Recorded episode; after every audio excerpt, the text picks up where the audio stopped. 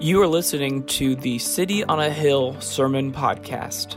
For more information about our church and to support this ministry, visit cityonahilldfw.com. Thank you.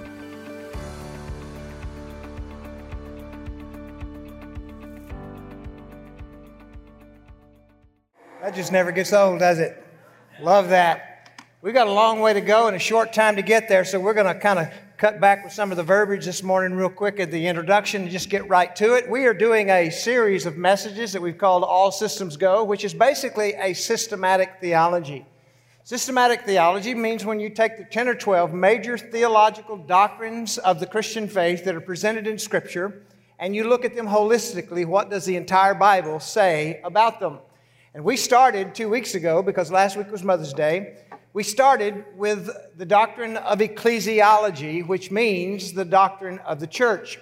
Because the Greek word that is used that we translate into English as church is the word ecclesia, which means the called out ones. And so we talked about the fact that what it means to be the church means to be called out by God. He called us unto Himself.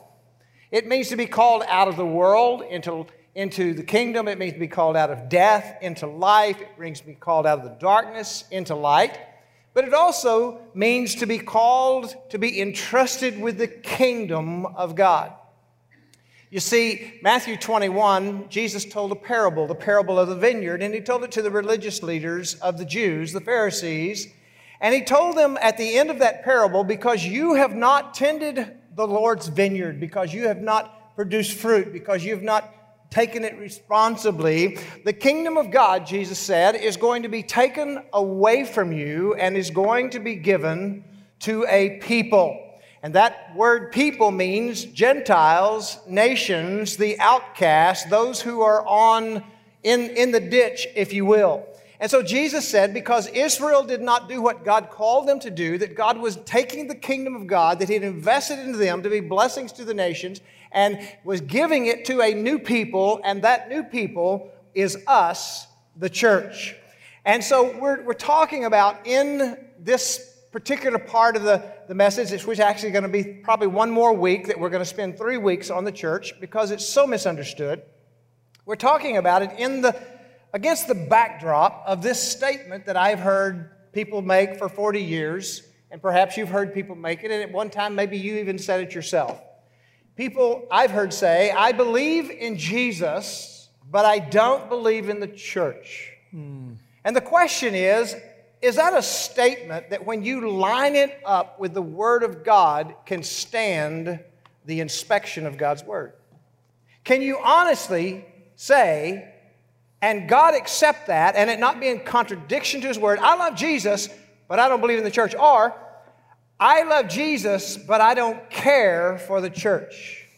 Now, what we're going to do today, again, is we're going to look at the relationship of Jesus to His church.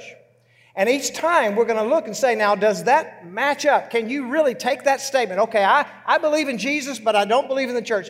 Based upon this relationship, these pictures that we're given in the New Testament of how Jesus feels about the church, the universal church of all believers of all time, but also local expressions of the body of Christ, that can that statement genuinely be made by someone who has genuinely been redeemed by the blood of Jesus Christ? Can those two coexist together? You know, when, when someone says, I love Jesus, but I just don't love the church, what I uh-huh. hear them say is, I love Jesus, but I just don't read the Bible much. yeah, yeah, because look, here's the question Can you really read the Bible and make that statement? And mean it and believe it. Can, can you really know what the scripture says about his relationship to the church?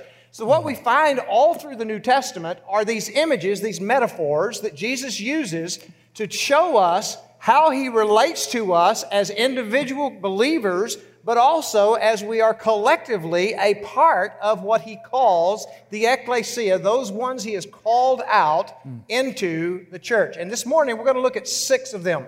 There are more than this in the New Testament. There are six major pictures, major metaphors of his relationship to the church. And the first one is, Derek is going to talk about, it says that we are the bride of Christ. The bride of Christ. In other words, this first picture demonstrates something about the nature of our relationship with Jesus. It is a love relationship. Our text uh, for this portion comes out of Ephesians chapter 5. And Paul here deals with the roles of husbands and wives within the context of Christian marriage. And that is an important word Christian marriage. It's a passage that you've likely heard before. Uh, and, and it's unfortunate because wives usually get the brunt of attention when it comes to this passage, despite the fact that actually the brunt of responsibility falls upon the husband. The husband has a far taller task than the wife does. But nonetheless, we're going to look at what Paul says to the wife because in this illustration, we are as the church, the wife the bride, and Jesus is the bridegroom. Paul says in Ephesians 5 22 through 24, Wives, submit to your own husbands as to the Lord. He's young and foolish. So he's leading off with this text this morning. Hey, it's a good text. It it's, is a great text. It's a text when it's understood when in it's its right context. When it's understood. So we got to get some understanding. Wives, submit to your own husbands as to the Lord. For the husband is the head of the wife, even as Christ is the head of the church, his body, and is himself its Savior. Now, as the church submits to Christ, so also wives should submit in everything to their husbands. In other words, the wife or the bride in this picture is us, the church. So, as the church, we have some things that we can learn about the nature of submission, the kind of submission that we are called to in this love relationship with Jesus. Now, I want to say two important details this morning regarding this word submission because it's a word that's misunderstood greatly. It's a word that's been abused. It's a mm-hmm. word that lacks a tremendous amount of clarity and is I've never weak. seen women abuse it, but I've it's seen a lot of men abuse always, it. always always men who abuse it. Yes. So, so I want to give you two important details regarding this kind of submission. Number one, it is a self-serving submission. Mm-hmm. Now, now get that. It is a self-serving submission. Here's what I mean by that.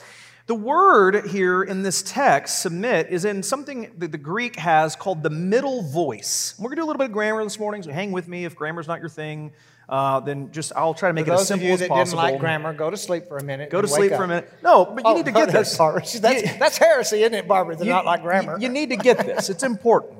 So in English, we have the active and the passive voices. Okay, active and passive voices. In the active voice, the subject is the one performing the action. Okay? So let me give you an example. In the sentence, the boy kicked the ball, the boy is the subject. He's the one performing the action, which is what? Kicking. Active right? Voice. It's the active voice. In the passive voice, the subject is no longer performing the action, the subject is the recipient of the action. So you could say the boy was hit by the ball. The boy's not doing anything. He's standing there minding his own business. He gets hit by the ball. He's the recipient of the action. Because he misunderstood submission and his wife. Exactly. Yes. Threw a ball at his face. Exactly. Yeah. In the Greek, there is a third voice. It is the middle voice. In the, in the middle voice, the subject performs the action, but with special interest to itself.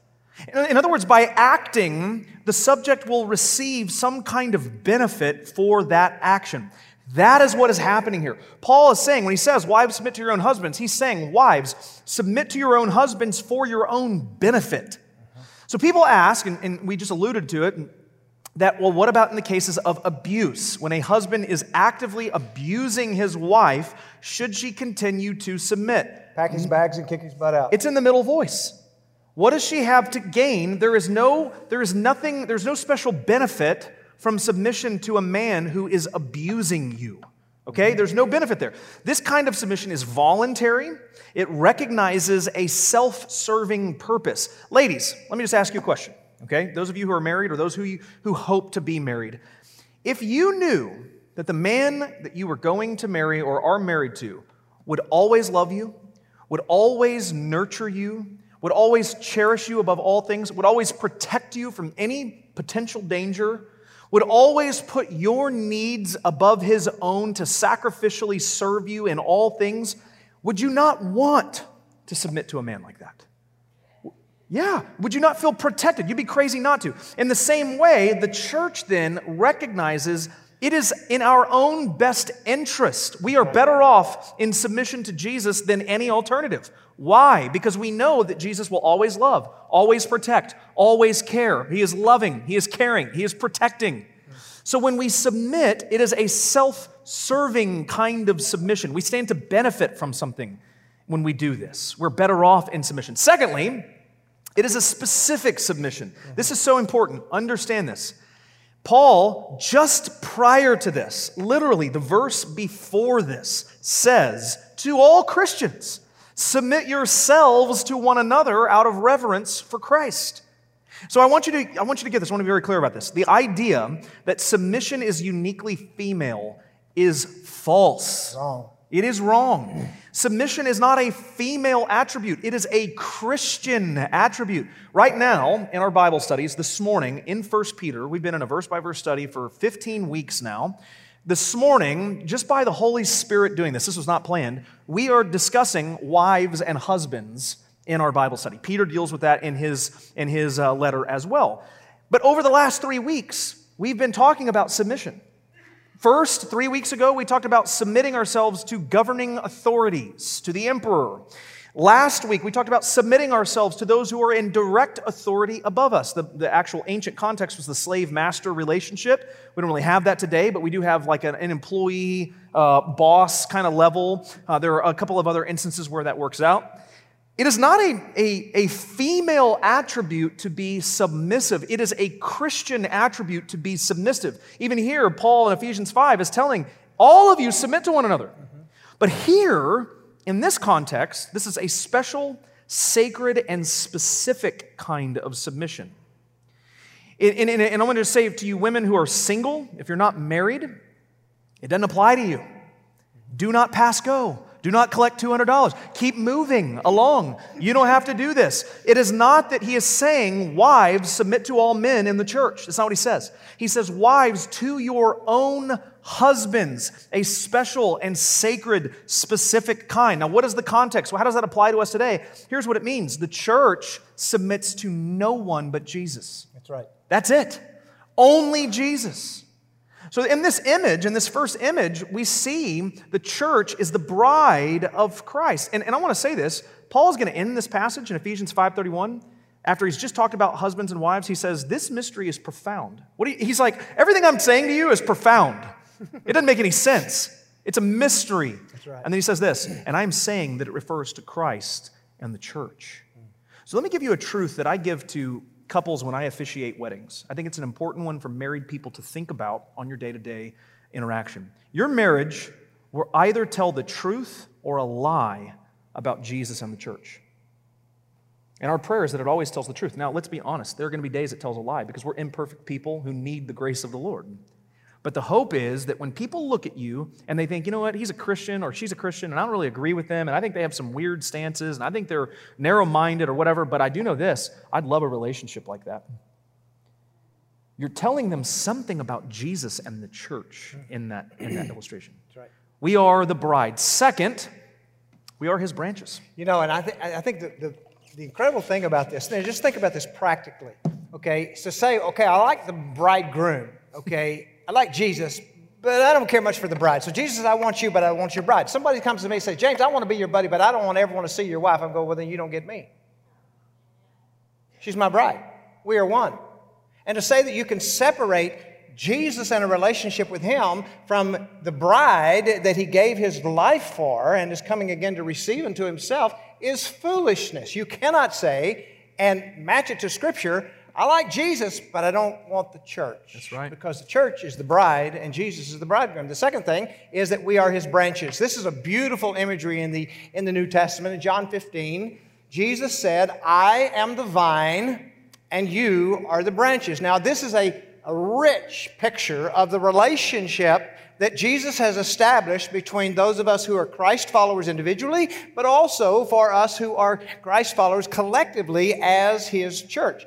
In fact, this image gives us a number of principles that apply in the believer and the Christ relationship. Let me just point out three of them for you very quickly this morning about how Jesus views himself in relationship to his church in the context of this metaphor of the vine and the branches. First of all, there is the principle of priority. Now, what Jesus says, he says, I am the vine.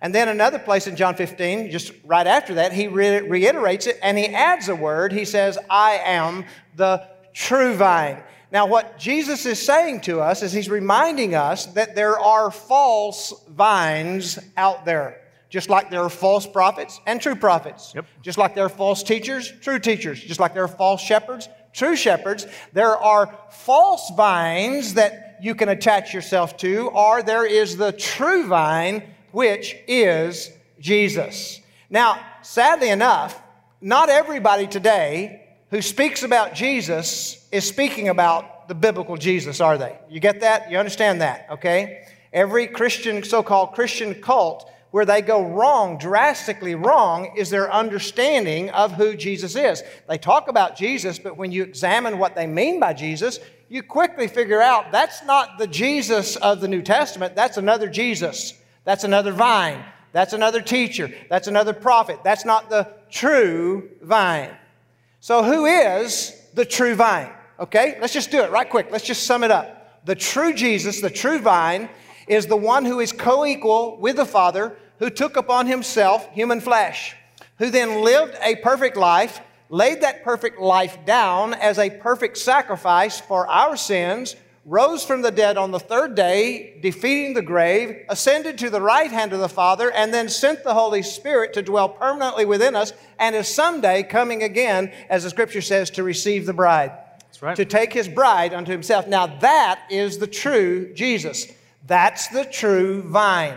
And anyone who says, well, I, you know, okay, I believe in Jesus, but I, I don't know about this perfect life stuff, and, and I think the cross was a bad, was kind of an accident, or maybe he didn't even really ascend on the, you quickly can say, well, you're not attached to the vine because the vine you're talking about is not the true vine. It's a, another vine. So Jesus said, first of all, you got to understand this, the relationship, you got to be attached to the true vine, not just any vine. Okay? Second, is the principle of purpose. Jesus repeatedly said in John 15, I am and you are. So he's assigning purpose, he's assigning roles. He says, I am the true vine, and what are you? Come on. You're the branches, okay? So I am and you are. So when you look at the, the vine and the branch, they have completely different purposes. In fact, the branch has no life in itself. In other words, the branch is not rooted in the soil. That's the vine. The vine is that which is rooted in the soil, and it is the vine that has life. The branch has no life in itself. So, what is the purpose of the vine, and what is the purpose of the branch? Well, the purpose of the vine is to give life. The purpose of the vine is for its life to flow into the branches. Jesus said, I'm the way, the truth, and the life. In him was life, and that life was the light of man, over and over and over. Only spiritual life is found in Jesus. The branch has none. right. So, the role of the, the purpose of the vine is to move its life into the branch. What is the purpose of the branch? The purpose, hmm? To bear fruit. You're right, and we're going to get to that. Don't steal my thunder now. The purpose of the branch, and I want to say it in a little different way before we get there. The purpose of the branch then is to receive that life and to reflect that life. Think about it. So the vine has the life, and the life flows from the vine into the branch. And so the branch then must be abiding, the scripture says, in the vine, so that the life of that vine can flow into the branch so it can receive it, but then so that it can reflect the life of the, of the vine. And we're going to talk about in a moment how it does that. So here we are. What is this relationship of Jesus to us individually as Christians and to the church at large? Well, He's the vine, and we're the branches. He's the true vine, we're the branches. The purpose of the vine is to give life. There's only life in Christ. The purpose of the branch is to receive that life and then to reflect that life. And so then that brings us to the third principle of the vine and the branch it's the principle of production. So the question that branches are asking all the time, because inquiring branches want to know, right? Right, right. How can I produce fruit? Okay? How can I produce fruit?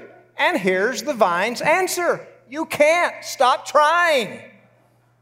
You can't produce fruit. That's not even your job. It's the job of the vine to produce the fruit because it's only the vine that has the life that can produce the fruit. The branch has no life. So the branch can't produce fruit, the branch can only bear fruit. And the only way the branch can bear fruit is when it is attached to the vine and it is receiving and it is reflecting the life of the vine. Mm. And just as there are true vines and there are false vines, there are also, even in this text, there are true branches and false branches. Because Jesus goes on and says, now some of the branches that are in the vine, they're not producing fruit. And we're going to talk about that in just a moment. They're not producing fruit. And so they're useless because that means they're not attached to the vine. They're just, you know, hanging there. And so there's none of the life of the vine flowing into the branch. And that's why the branch does not have any fruit. So what does the vine dresser do? He comes along and cuts that branch off and prunes it out because it's not, doesn't have the life of the vine. Mm.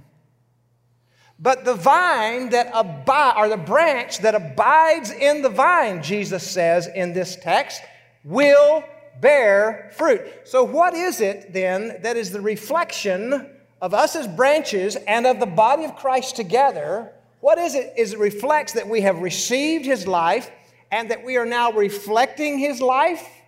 It is the fruit. The character of Jesus being demonstrated, being emanated from our lives. Are you with me here?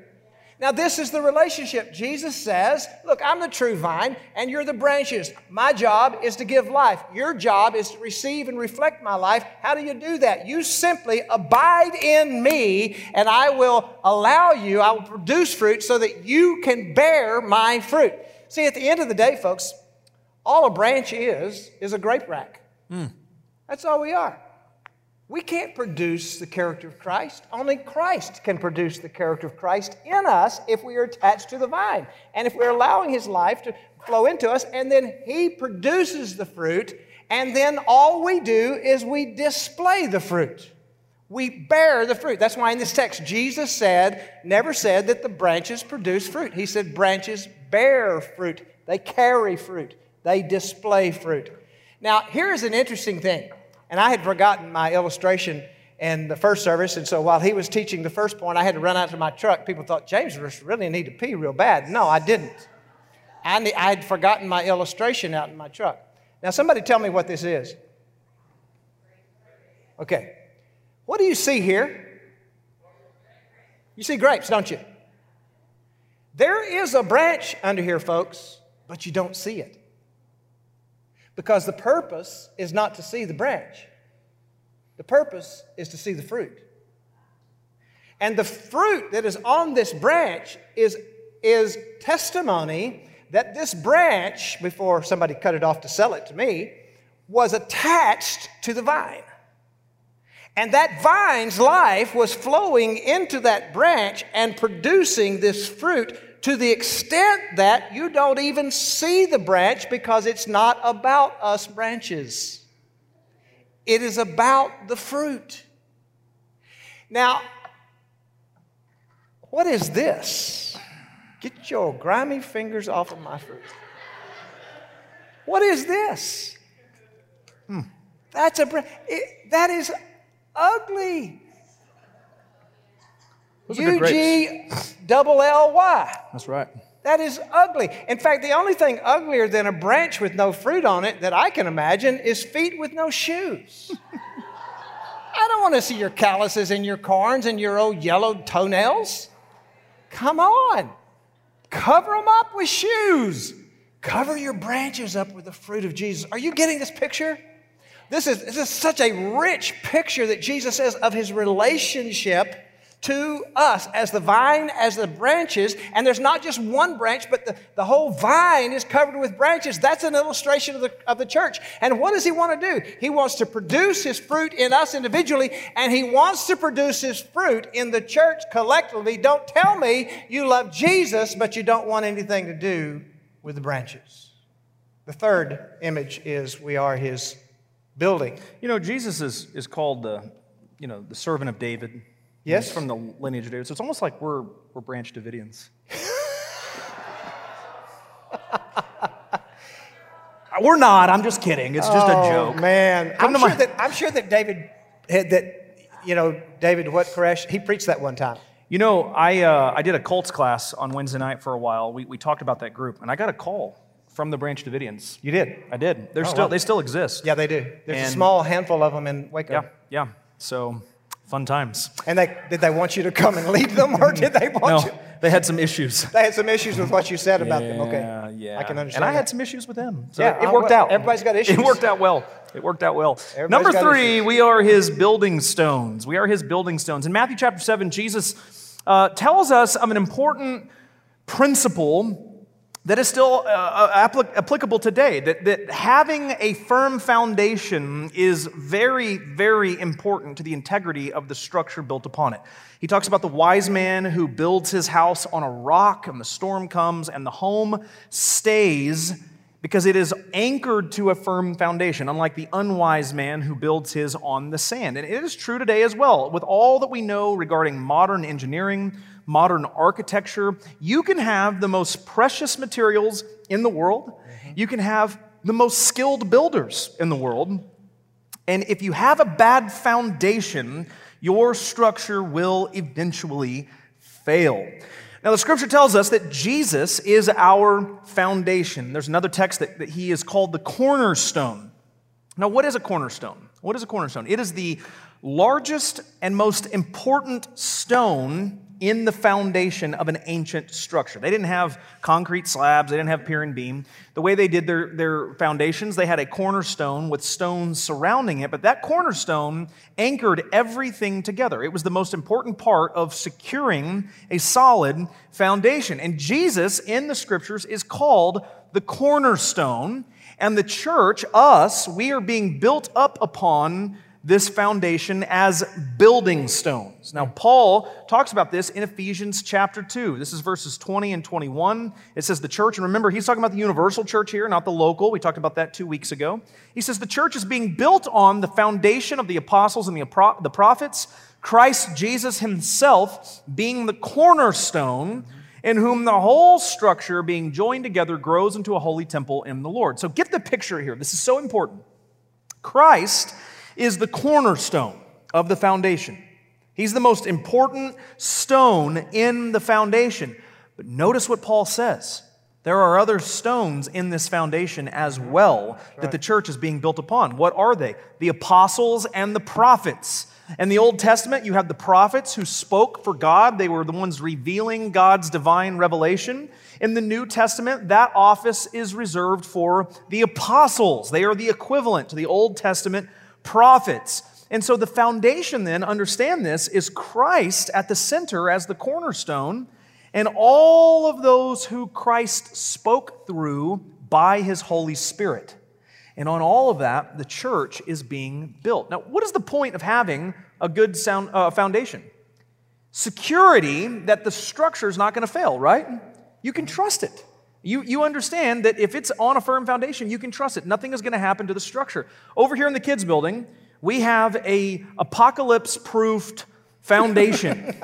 66 piers? We have 66 piers underneath that, one for each book of the Bible. One for and we didn't do of the that purposely. The engineers told us that we needed to put 66 piers because of the, the soil conditions, and that It- it- costs some money. It seemed reasonable to us and the Holy Spirit but to I'm do that, guarantee right? you, if there's a tornado coming, come to our children's building. It ain't going nowhere. That's exactly right. And if you've ever had a foundation problems in your home, what happens? Your home begins to shift around, the walls crack, things start going wrong, it can mess with plumbing. And, so, what we need to understand here is the church is built upon a solid foundation. We're not going to shift around. There's no cracks in the walls, there's no internal leaks or problems. We're on a solid foundation. We're built on Christ and on the Old and New Testaments, on the prophets and the apostles. In other words, we're built on Jesus and His hmm. Word. Everything that we do then finds Jesus at the very center, guided by his scripture, the Old and New Testaments, the prophets, and the apostles. So, what is the church? We're his building stones. We're being brick- we're brick by brick. We're brick by brick. We're being built up into a holy temple of the Lord, built on Christ and the scriptures, force. And it's, and it's foolish to say, okay, well, I'm my li- you know I'm on the foundation, on the cornerstone, But I don't want to be one of them. but I don't want to be a part of the building. Have no interest in being Right. a part of the building. I mean, it's stupid. It's foolish. Every one of these metaphors that Jesus uses of his relationship to, uh, to, the, to the church is that inseparability. That if you are not in that role, then you are not a part of him. No one that comes to this church visits the kids' ministry and comes out and goes, My gosh, this church, we're definitely be back next week. Did you see that foundation? That foundation, I hated the building. The building was terrible, but, But the that was foundation one that was cool one heck of foundation. yeah. They don't even know what the foundation No is. one says that. Okay, fourth, we are his body. It's a very familiar image, once again, that is used often in the New Testament as a metaphor of Jesus' relationship to the church. In 1 Corinthians 12 20, Jesus says of the church, it's like a body. There are many members, but there is only one body. So each one of us are individually parts of a collective body. In Colossians 1, verse 18, though, I love this. He says this, speaking of Christ, he says that he, Christ, is the head of the body, the church. So he really defines this relationship here. There's this body, that's the church, with individual members of the body, just like we're individual, but there is only one head. Now, when you understand the context of verse 18 in Colossians 1, it, it's very powerful.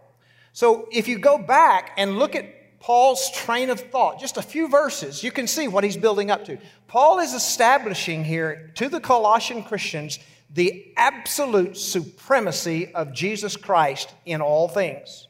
And he uses three illustrations. The last one is the head and the body. But let's go back for just a minute and see how he builds up to that. Verse 15 of Colossians 1, he, re- he re- re- re- refers to Jesus, it's easy for me to say, right? Yep. He refers to Jesus' relationship to the Father. Okay? So in verse 15, he said, What is Jesus' relationship to the Father? He says, Well, Jesus is the image of the invisible God. In other words, if you want to know what the Father looks like, look at Jesus because Jesus is the physical representation of the eternal Father. Hebrews chapter 1, verse 4 says that he is the exact representation of God's nature. Jesus himself said, If you want to know what the Father looks like, look at me. John 14, 9. If you have seen the Father, who have you seen? You've seen me. Jesus says, You want to know what the God the Father looks like? Look at me. Paul says he's the image of the invisible God. He's the exact representation of his nature. Jesus said, If you've seen me, you've seen the Father. So that is Jesus' relationship to the Father. That's pretty high up there. That's pretty supreme, isn't it? And then he goes on and he says, Well, what is his relationship to creation? He's supreme in all creation as well, verse 16 and 17. He says, He's the beginning of creation.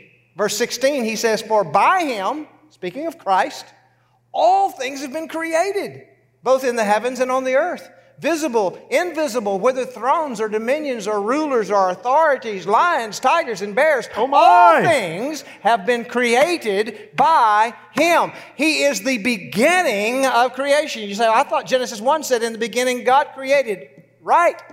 In the beginning, Jesus created, for he is the exact representation of his nature. He is the image of the invisible God. If you have seen me, Jesus said, you have seen the Father. So Paul is establishing the supremacy of Jesus Christ, creation. Not only is he the beginning of creation, he's the end of creation. Verse 16, part B. He says, All things have been created by him and for him. In other words, not only did Jesus create everything, he created everything for himself. Are you getting this? He's the beginning and he's the purpose. He's the very end for which creation happened was for himself. Not only that, third, he says he is the in between of all creation. Mm. Verse 17 says, And in him all things hold together. He created all things, he created all things for himself. And when he lets go of this thing, the whole thing is going to go to hell in a handbasket. It's all going to explode, and that's when the end time is going to come. It's going to create the new heaven and the new earth. That's pretty supreme right there, isn't it? Who is Jesus in his relationship to the Father? He is the Father. Who is Jesus in his relationship to creation? He's the beginning of creation, he's the purpose of creation, and he's the one that holds all things together. And then he comes to verse 18 and he says, What about his relationship to the church? What about his relationship to? He says he is the head of the body. Now get Paul's train of thought. If Jesus is the image of the invisible God, if Jesus is the beginning of creation, the purpose of creation, and the in between of creation, then duh, he deserves to be head of the church. Are you getting this? He is supreme over the church. All of us individually and collectively. Now, listen, if you are in Christ, understand this you are part of the church. And to, you, can't, you can't say, well, I don't want to be a part of the church, but I want to be part of Christ. You can't be because Jesus is supreme over the church. He is the head of the church. And what does the head do? The head gives direction, doesn't it? You know, my little finger doesn't know diddly squat until the head tells it to do something. My hand doesn't know what to do. It can't do anything until the head tells it to do something. And the head is giving all of these signals to the individual members of the body so that the body works in coordinated fashion. That's the metaphor of the head to the body, which is the church. That Jesus is that head. He is Lord of lords. He is the Alpha, the Omega, the beginning and the end. And we, when we come into Christ, we submit ourselves to his lordship, to his kingship. Hmm. Does it make sense biblically that someone can say, Well, I want Jesus, but I don't want the church? I want the head, but I want nothing to do with the body. I want the bridegroom, but I don't want the bride. I want the vine, but I don't want the branches. It's foolishness, folks. They are irreparably are is that the right word? Irreconcilably. I think they are. Yeah, there you go. Thank you. See, he doesn't have senior moments yet. You'll get your turn. I'm getting there. Now let's go on. Come on, give us the priest thing because this is great. The priesthood. Fifth, we are the priesthood. Christ is the high priest. Now, what, what is a priest? What does a priest do? Is it, is it is a guy with a really weird robe and a little white thing? Is mm-hmm. that a little collar? Can we agree on that? That's not what a priest is. I'll get us a collar. A priest is a mediator, a go-between, a liaison, if you will. 1 Timothy 2 5, there is one mediator between God and men, the man, Christ Jesus. So Jesus is a priest. He mm. mediates between us and the Father. But he's not just any priest. He is our high priest, the mm-hmm. scripture says. Hebrews 4:14. Since then we have a great high priest who has passed through the heavens, Jesus, the Son of God, let us hold fast our confession. So the scripture tells us that Jesus is not just any priest, he's our high priest. And so that begs the question what does a high priest do? What is the role of a high priest? If you're not familiar with the Old Testament, let me give you a couple of the responsibilities of the high priest. There's several, but two of them that I think really apply image wise to this relationship between us and him. Number one, the high priest offers the sacrifice. And I say the sacrifice because I mean the big kahuna, the big one. On the Day of Atonement. The Day of Atonement. On, on the Old Testament, you have the high priest who comes and offers the sacrifice on the Day of Atonement. He not only offers the sacrifice, he applies the sacrifice. He takes the blood in the basins and sprinkles it onto the people and onto all the different things. There's blood everywhere. It's crazy. It's a, it's a weird scene. He secures the forgiveness that has been uh, established in this sacrifice for the people of God. But there are some problems. Number one, the high priest is imperfect, he's a sinner. And so not only did he have to sacrifice for the people, he had to sacrifice for himself. And because he had a sin nature and the penalty of sin is death, he eventually dies and has to be replaced with another high priest. It's a constant high thing. priest just kept croaking and they had to appoint a new one. Over and over again. Jesus is different. Hebrews 7:26 says that for he or it indeed was fitting that we should have such a high priest, holy, innocent, unstained, separated from sinners, and exalted above the heavens. Mm. As James just said, he's preeminent in all things, he's exalted above the heavens. He's unlike any other high priest that has ever lived because they were imperfect and they died. Not only that, because they were imperfect, they offered imperfect sacrifices. So they had to continually offer sacrifices, not only on the Day of Atonement, but every day. Mm-hmm. But not Jesus. Hebrews 7:27 says he has no need like those high priests to offer sacrifices daily, first for his own sins and then for those of the people, since he did this once for all when he offered up himself. Amen. He offers the sacrifice and it is finished. He has secured forgiveness. It is done. Tetelestai, Jesus says. As we it would is say finished. in West Texas, he got it did. He got it did. So he offers the sacrifice, but second, then he ordains the priesthood, hmm. which is us. Ah. Not James and I, all of us. No, we all need to get us a little white collar Exactly. think about that as a priest, because we are all priests. priests. We're all priests to God. In Roman Catholicism, you have to go to a little booth and, and talk to a priest and confess. Scripture doesn't teach that at all. Scripture teaches that we are all priests to God. 1 Peter 2 9, you are a chosen race, a royal priesthood, a holy nation, a people for his own possession. He's just told us who we are, but then look at the next part of this verse. He tells us our job that you may proclaim the excellencies of him who called you out of darkness and into marvelous light. You see, the reality is, is that Christ is the mediator between us, the church, and the Father. He's our high priest. He's our high priest, and we, as his priesthood, are mediators between sinners and Christ. to take the gospel to the lost. In other words, let me give you a truth Christ mediates fellowship between the church and the Father, and the church mediates forgiveness between the world and Christ. In other words, Christ, as the high priest, offers this sacrifice to secure forgiveness, and then he ordains the priesthood that mediates that forgiveness into the world. Father Derek doesn't really have the biblical ring of Father James. Father James and Father Bledsoe. Hmm, Father Knight, yes. Father Yes. or Sister Becca, the priest. It's just a. It's In the a- kingdom of God, you have male and female priests. Yep. This in the true church, the kingdom of God, you have male and female priests, for we are all priests in Christ Jesus. We are all called to be mediators of the gospel to the world. That's right. You're, so understand this that when you go out into the world and you engage with other non Christians, you are acting as an ordained priest in Christ's priesthood to exalt him, to share with them the excellencies of him who has called you into marvelous light. Isn't that great? So, again, think about this. You cannot say, you know, I really don't like this priesthood, but I love the high priest. The high priest has ordained the priesthood to carry out the very thing that he has accomplished. But I don't want to hang out with all these hypocritical priests that he's got, you know. I mean, gee whiz. Well, come join us. There's room for another one. That's exactly that? right. Last but not least, ah. we are his sheep. And, and then we held this to last because this is such a beautiful imagery and it's so rich with information. I, I'm only going to take five minutes, though, to just kind of wrap this thing up about Jesus' relationship to the church.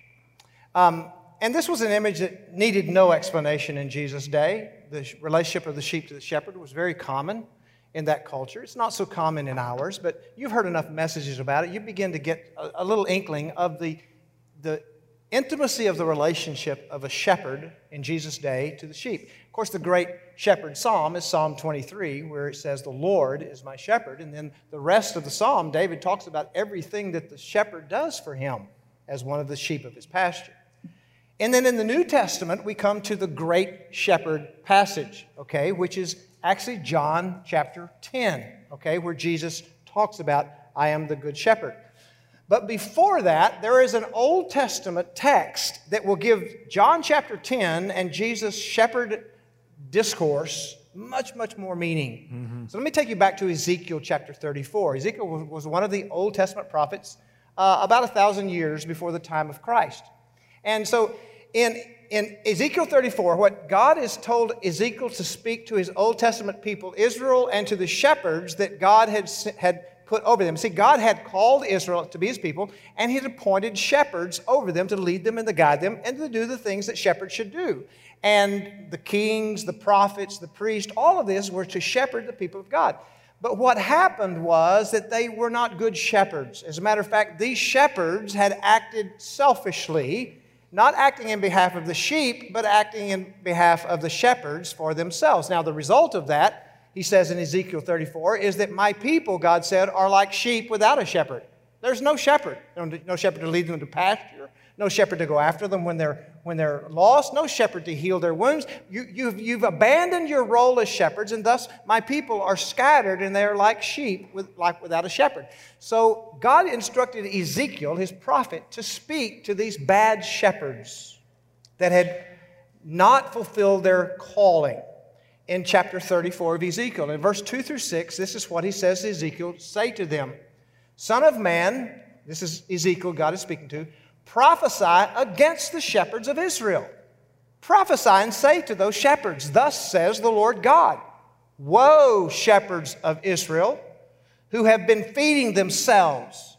Should you not shepherd as shepherds feed the flock? You eat the fat and clothe yourself with the wool, but you slaughter the fat sheep without feeding the flock. And those who are sickly, you have not strengthened. The diseased, you have not healed. The broken, you have not bound up. The scattered, you have not brought back. Nor have you sought for the lost. But with force and with severity, you have dominated them. They were scattered for lack of a shepherd, and they became food for every beast of the field and were scattered. My flock wandered through all the mountains and on every high hill. My flock was scattered over all the surface of the earth, and there was no one to search or to seek for them. Now, that's an indictment. God is telling Ezekiel, indict these shepherds that I appointed, and they have been selfish shepherds. They didn't do what I told them to do. And then he carries on in verse 21 through 24. Therefore, he says, because of this, I will deliver my flock. You should have. Now I will step in and do it. And they will no longer be a prey. And I will judge between one sheep and another. And then I will set over them one shepherd. This is a prophetic statement of the Christ, of the Messiah. He said, I'm going to set over them one shepherd, my servant David. Now, wait a minute. David has already lived and died by the time Ezekiel's speaking. So he's not talking about literally King David. He's talking about out of the lineage of David, which was the Messiah was to come. So out of the lineage of David, I'm going to set up one shepherd over them, and he will feed them. And he will feed them himself, and he will be their shepherd. And I, the Lord, will be their God. And my servant David will be prince among them. I, the Lord, have spoken. Hmm. Now get this. This is, God is saying, this is what's going to happen because you shepherds of Israel, you didn't do the job. So I'm going to raise up one shepherd. He's going to come out of the lineage of David. And he's going to do everything that a shepherd should do for his sheep. And then Jesus stood in John chapter 10 and he declared in verses 11 through 15, I am the good shepherd. Now, when you understand Ezekiel 34, all of a sudden that should send tingles down your spine. Jesus knew who he was. Jesus knew that Old Testament prophecy. Jesus knew he was God's appointed shepherd to the people. Prince. Jesus said, I am the good shepherd. The good shepherd lays down his life for his sheep. He who is a hired hand and is not a shepherd, who is not the owner of the sheep, he sees the wolf coming and he leaves the sheep and he flees just like those Old Testament shepherds had done. And then the wolf snatches them and scatters them. He flees because he is a hired hand and is not concerned about the sheep. But he says, I am the good shepherd. And I know my own, and my own know me, even as the Father knows me, and I know the Father. And I lay down my life for the sheep. In verse 27 28, Jesus sums it up. He says, My sheep hear my voice, and I know them and they follow me. And I will give eternal life to them, and they will never perish, and no one will snatch them out of my hand. You know, the part that Ezekiel left out? What's that? Is that uh, I'm going to raise up one shepherd, a servant of David, and all the bad shepherds are going to come and murder him. that was the part that he did leave. That's exactly right. That's what they did, didn't they? That's, what they that's why Jesus is speaking to them. He says, I'm going to lay my life down, and you're going to be the ones that are going to take it. Exactly. But I'm going to lay it down for my sheep. Hmm. And then the rest of the story is I'm going to rise again and I'm going to be the eternal shepherd of my sheep. What That's an right. incredible continuity from the Old Testament all the way to where Jesus stands and hey, you know what Ezekiel was talking about back there in 34? Me. I am he. I am the good shepherd. Now, this is the relationship, folks, of Jesus to his people, individually and corporately, the church. How ridiculous is it to say, hey, I want the shepherd, but I don't want the flock? it's stupidity. The relationship, sheep didn't go by themselves. Shepherds didn't have one sheep, they had a flock of sheep. And they did all of those things for the flock. Now, get this, get this picture, and then we'll wrap it up. We are His bride. He loves us. We are His branches. His life flows through us and we bear His fruit. We are His building built upon Him, the chief cornerstone. We are His body. He's the head, giving directions to us as the members. We are His priest, intermediaries to the world because He has been an intermediary as a high priest to us in the Father. And we are the sheep of His pasture, under His care, in His flock. It is absolute foolishness to say, I want the bridegroom, I don't want the, the, the bride. I want the vine, I don't want the branches. I want the cornerstone, I don't want the building. I want the body, I don't, I, I, don't, I want the head, I don't want the body. I want the high priest, I don't want to be a priest. I want the shepherd, but I don't want to be one of his sheep. Mm. It's foolishness. This is his eternal relationship with us individually and with us corporately. This is the church, folks. This is the church is not the building. The church is the collective people of God, individually redeemed by the blood of Christ, individually a part of his body, individually a branch on the vine, individually a brick in the building, individually an arm or a leg in the body getting instructions from the, from the head, individually priests called to be intermediaries of the gospel of the world, and individually sheep of the flock under the direction and the love and the care of the Good Shepherd. I am so thankful that Jesus, when He called me, He didn't call me to be an individual. Man, me too. He called me to be a collective part of His eternal purpose in this world. And, and let me, can I, can I say something as well? You sure can. Parts of buildings fall apart. Some sheep are stupid and they go off and do their own dumb things. Some branches produce ugly looking fruit. Some marriage relationships, all marriage relationships, have issues. Are, you following me? Do not look at the church and think, I don't want to be a part of that because every part of a church that I've, I've been involved with has had issues. We all have issues, we all have problems. Yeah. We're all broken. We're all a mess. We that's, all go astray. That's we, why we say around here when you become a part of this body, put on your hospital gown and leave right. the back untied. Right. Let it quit covering up.